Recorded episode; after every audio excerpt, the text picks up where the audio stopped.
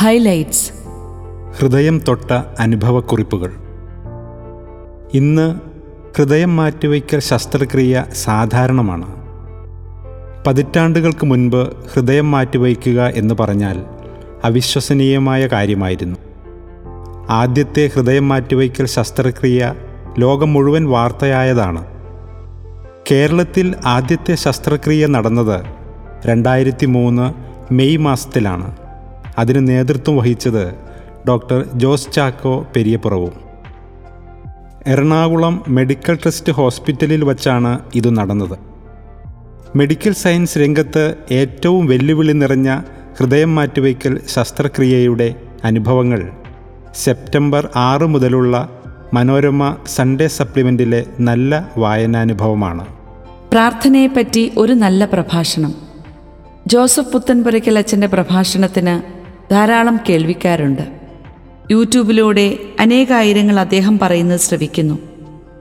ഈ അടുത്ത കാലത്ത് കേട്ട അദ്ദേഹത്തിന്റെ നല്ല പ്രഭാഷണങ്ങളിൽ ഒന്നാണ് പ്രാർത്ഥിക്കുന്നവരും പ്രാർത്ഥിക്കാത്തവരും തമ്മിലുള്ള വ്യത്യാസം എന്നത്.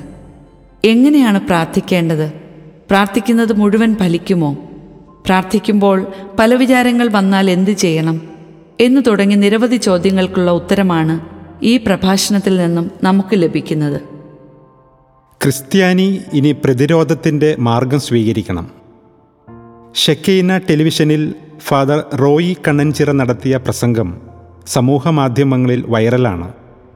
വിശ്വാസത്തിലേക്ക് കടന്നു കയറുന്ന ഛിദ്രശക്തികൾ ഇന്ന് നമ്മുടെ ഇടയിൽ നിറഞ്ഞിരിക്കുന്നു.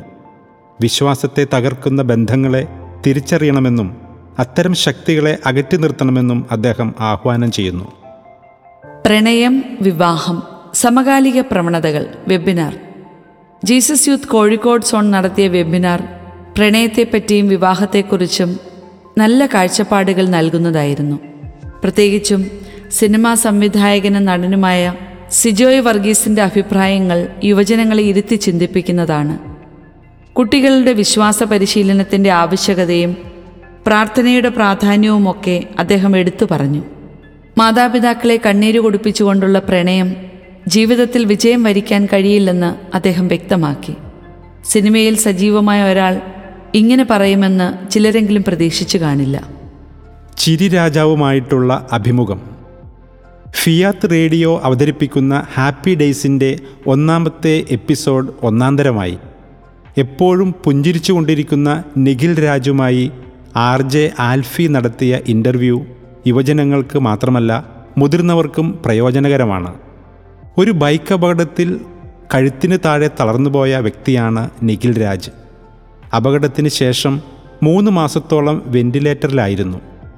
ഡോക്ടർമാർ വെറും പത്ത് ദിവസത്തെ ആയുസ് പറഞ്ഞ നിഖിൽ രാജ് ഇപ്പോൾ ഒൻപത് വർഷമായി വീൽ ചെയറിൽ ജീവിക്കുന്നു. ജീവിതത്തെപ്പറ്റിയുള്ള അദ്ദേഹത്തിന്റെ കാഴ്ചപ്പാടുകൾ നമുക്ക് ഏറെ ഉപകാരപ്പെടും. പൂർണ ദണ്ഡവിമോചനം കോവിഡ് കാലത്ത് പൂർണ ദണ്ഡവിമോചനം നേടാനുള്ള അവസരം സഭ നമുക്ക് നൽകിയിട്ടുണ്ട്. അത് എപ്പോൾ വേണമെങ്കിലും പിൻവലിക്കാനുള്ള സാധ്യതയുമുണ്ട്. സൺഡേ ശാലോം യൂട്യൂബ് ചാനലിൽ ഫാദർ അരുൺ വടക്കേൽ ഇക്കാര്യത്തെപ്പറ്റി പറയുന്നത് കേൾക്കുക.